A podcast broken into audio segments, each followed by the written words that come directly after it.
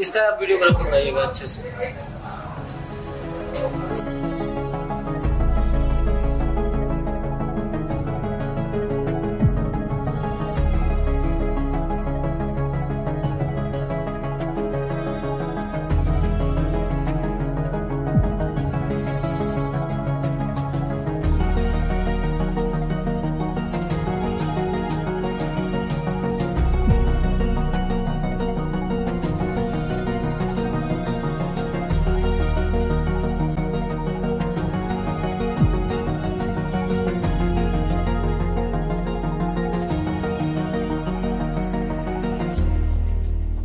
ज्ञानवापी मस्जिद के सर्वे से संबंधित वीडियो में शिवलिंग जैसी गोल आकृति समेत लगभग वे सभी चिन्ह दिख रहे हैं, जिनका उल्लेख कोर्ट कमिश्नर ने अपने सर्वे में किया है।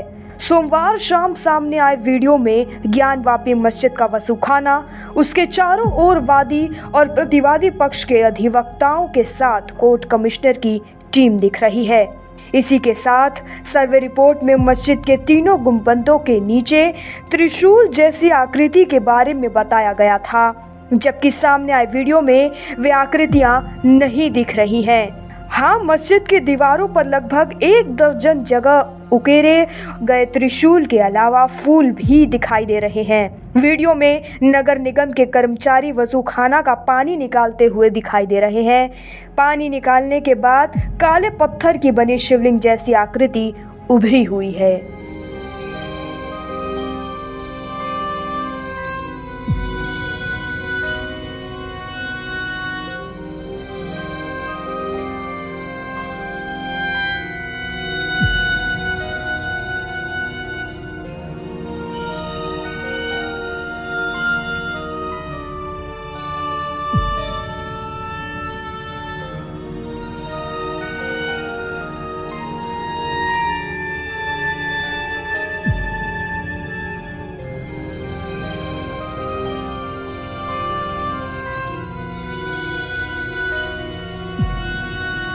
कमिश्नर ने इसकी ऊंचाई 2.5 फीट और व्यास 4 फीट बताई है।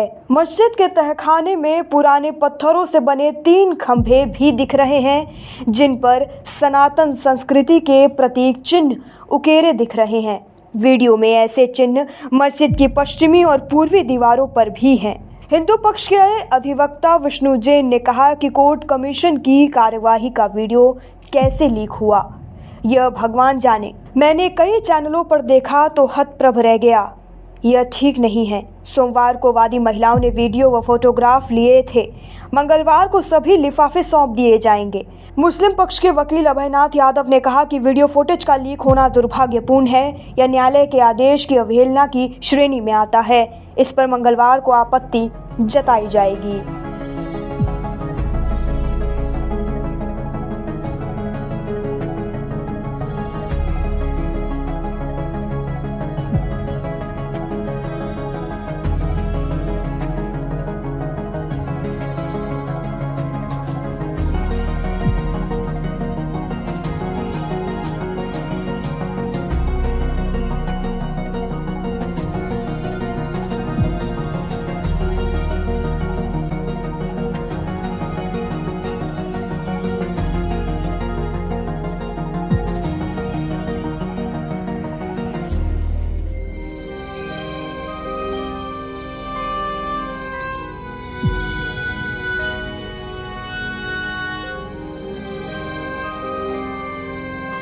वहीं इससे पहले सोमवार को सुनवाई के बाद अगली तारीख 4 जुलाई को दी गई है।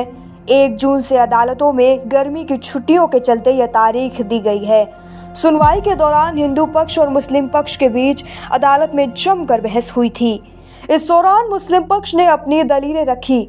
मुस्लिम पक्ष का बहस के दौरान कहना था कि माँ श्रृंगार गौरी से संबंधित मामला सुनवाई के योग्य नहीं है। मुस्लिम पक्ष के वकील अभय यादव ने इस दौरान दलीलें पेश की और काफ़ी देर तक कोर्ट में दोनों पक्ष के बीच तेज बहस हुई।